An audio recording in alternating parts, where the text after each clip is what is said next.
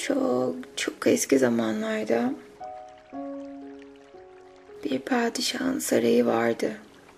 Kapısı altın, pencereleri kristal.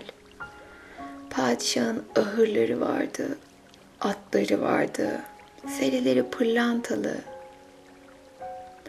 Padişahın ormanları vardı. Ağaçları dev gibi. Avı bol. Ama padişahın çocuğu yoktu. Her gün dua eder, ağlar. Allah'ım bana bir saray verdin, ahırlar verdin, ormanlar verdin. Ama sarayda yaşayacak, atlara binecek, ava çıkacak bir oğlan vermezsen ne değeri var ki bütün bu güzelliklerin, ne tadı var ki bütün bu lezzetlerin derdi. Günler, aylar, seneler geçiyor ama duasına cevap gelmiyordu. Bir gün padişahın sabrı taştı ve öfkeli bir sesle Of Allah'ım bir çocuk ver artık bana. Bir akrep olsun, bir yılan olsun, ne olursa olsun. Onu sever büyütürüm. Yeter ki bana bir yavru ver. Daha fazla bekleyemem dedi. Yıllarca dualarına cevap alamayan padişah o gün, o saatte, o yerde göklerin açık olduğunu nereden bilecekti ki? O an ne istese olurdu. Ama padişah yılan istedi ve aldığı o oldu. Ve üç ay sonra sarayda padişahın karısı bir yılan doğurdu. Padişah etti duayı hatırlayıp bu çocuğun ona duanın cevabı olarak geldiğini ve duaları karşılık bulduğu için minnettar olması ve bu çocuğu sevmesi gerektiğini anladı. Gel gör ki prens minik, kara ve çok zehirli bir yılandı.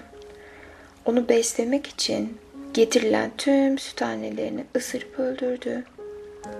Ve her gün sarayın hizmetçilerinden yeni bir süt anne kara yılana kurban verildi.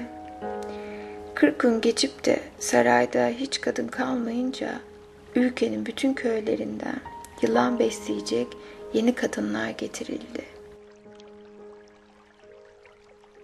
Saray görevlilerinin geldiği her köyde kadınlar saklanıyordu. Herkes biliyordu ki giden geri gelmez. Köylerden birinde üvey annesiyle genç, akıllı ve güzel bir kız yaşıyordu. Üvey annesi ondan kurtulmaya çalıştığından saraydan gelenleri görür görmez hemen kapıya çıkıp onları çağırdı. İşte buyurun aradığınız kız burada. Prensimize hizmet edecek. Daha iyisini bulamazsınız. Üvey kızına da hadi kızım hazırlan. Bak prense hizmet etmek için bu büyük bir onur. Bununla gurur duy. Ve sana bu fırsatı benim sağladığım için hiç unutma beni. De dedi. Kızsa başına neler geleceğini çok iyi bildiğinden evden çıkmadan önce bahçedeki defne ağacının altında bulunan annesinin mezarını ziyaret edip annesine seslendi. Anne, anne sen mezarda ben belada. Üvey annem beni yılan prense gönderiyor. Onu beslemem gerekiyor. Ona hizmet edip de canlı kalan olmadı. Korkarım benim sonum geldi. Bunun üzerine topraktan bir ses geldi. Poyraz derdini duyup defne ağacını anlattı. Defne ağacı gölgesine bana uzatıp derdinin devasını söyledi. Dinle. Kara yılandan korkma. Vahşidir. Saldırgandır. Ama içinde bir kalp taşır. Her kalpte sevgiye açılan bir kapıdır. Sevebilmek için ilk önce beslemek gerekir. Sen prensi beslerken belki bir gün sevgiyi anlar, onu hissedebilir. Ama onu beslerken kendini koruman önemli. Saraya gider gitmez altın bir kutu iste. İçine yedi farklı inekten alınmış yedi bardak süt koy. Üstünde yedi delikli altın bir kapağı olsun. Prens geldiğinde o kutuyu gösterirsen taze ve güzel sütü görüp kutunun içine atlar. Sen de kapağı kapatıp süt bitinceye kadar onu kutunun içinde tutarsın. Bitince prens uyur. O zaman sen de kapağı açar, onu pırlantadan bir beşiğe koyarsın. Her gün yeniden başlayıp hep aynı yolu izlersin. Şimdi git kızım, yolun açık olsun. İşin bitince bana dön, seni bekleyeceğim. Saraya giden genç kız annesinin tavsiyelerine harfiyen uydu. Prens her gece pırlanta bir beşikte uyuyup her sabah taze süt dolu bir kutuda buldu. Böylece büyüdü ve ülkeye yeniden huzur geldi. Genç kız evine geri gönderildi. Üvey annesine de ödül olarak bir küp altın verildi. Üvey annesi kızı görünce hayal kırıklığına uğramıştı. Tabi ancak altını görünce de yumuşadı. Üvey kızına daha iyi davrandığını düşünebilirsiniz ama yanılıyorsunuz. Kız hayatına aynı çile içinde devam etti. Prens yedi ayda yedi sene kadar büyüdü ve annesine artık okuma yazma öğrenmek istediğini söyledi. Annesi bunu padişaha iletince padişah çok sevindi. Ülkemizde bilgi hocalar var. Hemen iyi bir hocayla başlasın oğlum okumaya, öğrenmeye dedi. İlk gün sarayın en bilgi adamıyla dersi iyi başladı ama adam kitabı açıp prense uzattığında prens içindeki vahşiliğin önüne geçemeyip hocanın elini ısırdı ve onu öldürdü. Padişah çok üzüldü. Kara prense çok kızdı. Ama yılan prens bir daha böyle bir şey yapmayacağına söz verince ertesi gün karşısına başka bir hoca getirildi. Hoca ona bir kitap uzatınca yılan prens onu da ısırıp öldürdü. Yılan prens bir daha yapmayacağına her gün söz veriyordu ama her gün yeniden doğasına yenik düşüyordu. 40 gün içinde saraydaki bütün bilgiler yok olmuş ve ölmüştü ya da kaçmıştı. Ve bir kez daha saray ordusu halktan prense hocalık yapacak insanlar aramaya başladı. Nihayet genç kızın üvey annesiyle beraber yaşadığı köye geldiler. Saray ordusunu gören üvey anne hemen kapıyı açıp onları çağırdı. Beyler, prensimizi besleyen kız bu evde. Prense okuma yazmayı başka kim öğretebilir ki? Bu işi ancak onu beslemeyi beceren kişi başarır. Üvey kızına dönüp, haydi kızım hazırlan. Bak prense hizmet etmek için yeni bir gün daha ve bu büyük bir onur. Bununla gurur duy ve sana bu fırsatı benim sağladığımı hiç unutma dedi. Kızsa başına neler geleceğini çok iyi bildiğinden evden çıkmadan önce bahçedeki defne ağacının altında bulunan annesinin mezarını ziyaret etti. Anne, anne, sen mezarda ben belada. Üvey annem beni yılan prense gönderiyor. Ona okuma yazma öğretmem gerekiyor. Ona hizmet edip de canlı kalan olmadı. Korkarım benim de sonum geldi. Bunun üzerine topraktan bir ses geldi. Lodos derdini duyup defne ağacını anlattı. Zeytin ağacı dalını bana uzatıp derdinin devasını söyledi. Dinle. Kara yılandan korkma. Vahşidir, saldırgandır ama içinde bir kalp taşır.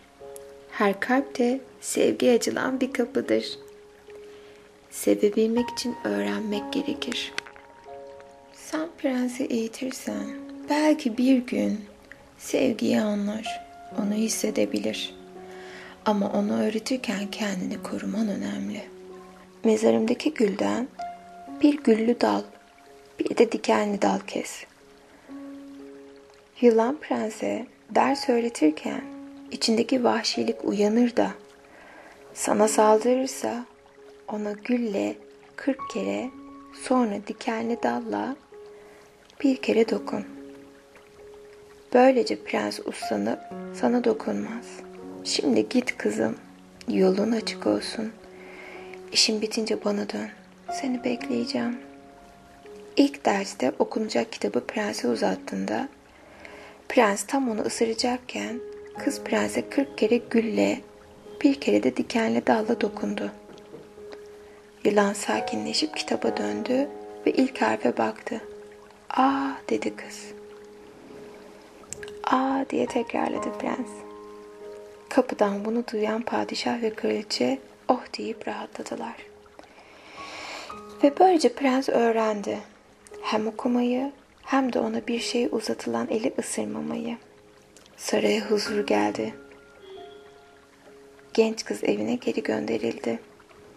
Üvey annesine de ödül olarak bir küp altın verildi.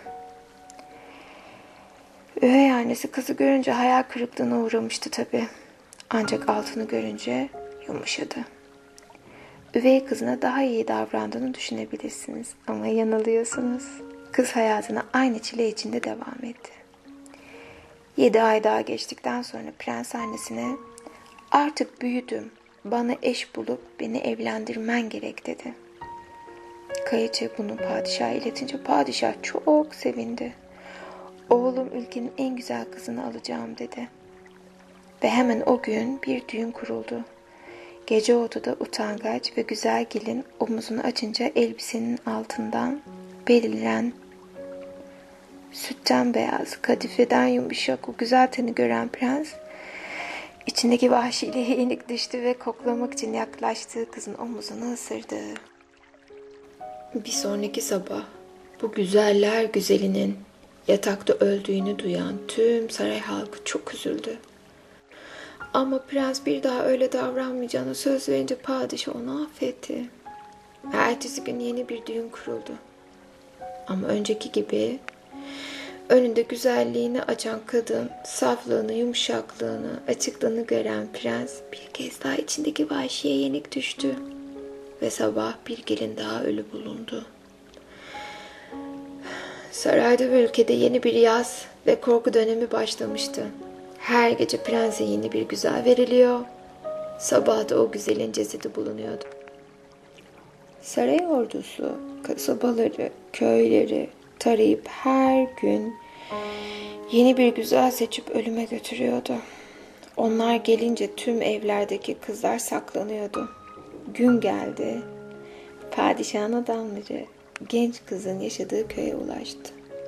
Üvey kızından kurtulma ümidini kesmemiş olan üvey annesi yine hemen kapıya koşup saraydan gelen adamları çağırdı. Beyler, prensimizi besleyen ve ona öğretmenlik yapan kız bu. Prensi başka kim daha iyi eş olabilir ki? Ve üvey kızına, haydi kızım hazırlan, bak prensle evleneceksin. Düşün, bu hayatta daha büyük bir şans yakalayamazdın. Hepsi tabii benim sayemde oldu. Haydi git, hazırlan, başını dik tut ve sana bu fırsatı benim sağladığım için beni hiç unutma dedi. Kısa başına neler geleceğini çok iyi bildiğinden evden çıkmadan önce bahçedeki, de, bahçedeki defne ağacının altında bulunan annesinin mezarını ziyaret etti. Anne, anne, sen mezarda ben belada. Üvey annem beni yılan prense gönderiyor. Onunla evlenmemi istiyor. Hayatta kalan gelin olmadı ki. Korkarım benim de sonum geldi. Bunun üzerine topraktan bir ses geldi. Meltem derdini duyup gül ağacını anlattı. Gül ağacı mezarıma yapraklarını döküp derdinin devasını söyledi. Dinle. Kara yılandan korkma. Vahşidir, saldırgandır. Ama içinde bir kalp taşır. Her kalp de sevgiye açılan bir kapıdır. Sevebilmek için sert kabuğundan kurtulması, üstünün soyulması, içindeki ruhu açığa çıkartması gerekir. Sen prensi soyarsan belki aşka açılıp onu hissedebilir. Aşkı tanımak için ruhun bir gül goncası gibi yaprak yaprak açılıp içindeki kalbi açığa çıkartması şart. Düğün gecende birbirinden sert kumaştan üst üste kırk gelinlik giy. Odaya gelip de prens soyunmanı isteyince de ki açılmaktan korkarım. Önce siz soyunun sonra ben. O bir deri çıkarınca sen de karşılığında bir gelinlik çıkarıp tekrar soyunmasını istersin. Unutma, kırk deriyi de çıkarınca bir daha içine saklanmasın diye hepsini ateşe at. Hem senin gelinliklerini hem de onun derilerini korunmak için giydiğiniz her zarı, kalplerinizi saklayan her kumaşı, aranıza giren bütün sınırları yaksın ateş. Şimdi git kızım, yolun açık olsun. İşin bitince bana dön, seni bekleyeceğim. Düğün gecesi baş başa kaldıklarında prens kıza yaklaşıp onu koklamak istedi. Sevgilim ne kadar kalın giyinmişsin. Durma biraz güzelliğini göster bana. Üst üste giydiği kırk gelinliğin içindeki kız. Açılmaktan korkuyorum. Önce siz soyunun sonra ben diye cevap verdi. Prens şaşırdı. Ama yeni karısının güzelliğini görmek için sabırsızlandığında onu dinleyip bir derisini çıkarttı. Gelinde bir gelinliğini. Prens yine açılmasını isteyince kız da açılmaktan korkuyorum. Önce siz soyunun sonra ben dedi. Prens bir katman daha kız bir gelinlik daha çıkarttı. Ve böylece ateşin ışığında kat kat deriler çıkarılıp kat kat soyunup kat kat açıldılar. Prens kırk deriyi çıkarttığında genç kızın üstünde hala bir gelinlik vardı. Ama onu çıkartmadan önce yerde duran bütün kuru yılan derilerini ve bütün gelinlikleri ateşe attı kız. Hepsi ateşe düşer düşmez alev aldı ve odada şimşek gibi gözleri kamaştıran bir ışık belirdi. Gelin gözlerini korumak için eliyle bir anlığına kapattı. Tekrar açtığında önünde kara bir yılan değil, genç, gülümseyen, çırılçıplak bir prens duruyordu. Böylece ateşin önünde sarılıp öpüşe koklaşa, düğüm düğüm kurdele kurdele gelinin son elbisesini çıkarttılar. Sabah olduğunda yine bir gelin cesedi bulmayı bekleyenler ile odanın kapısı açılıp da içeriden mutlu bir çiftin çıktığını gören vezirin şaşkınlığı ve mutluluğunu siz de tahmin edersiniz. Padişahın kalbi oğlunu ilk defa kollarına almanın mutluluğuyla duracak gibiydi.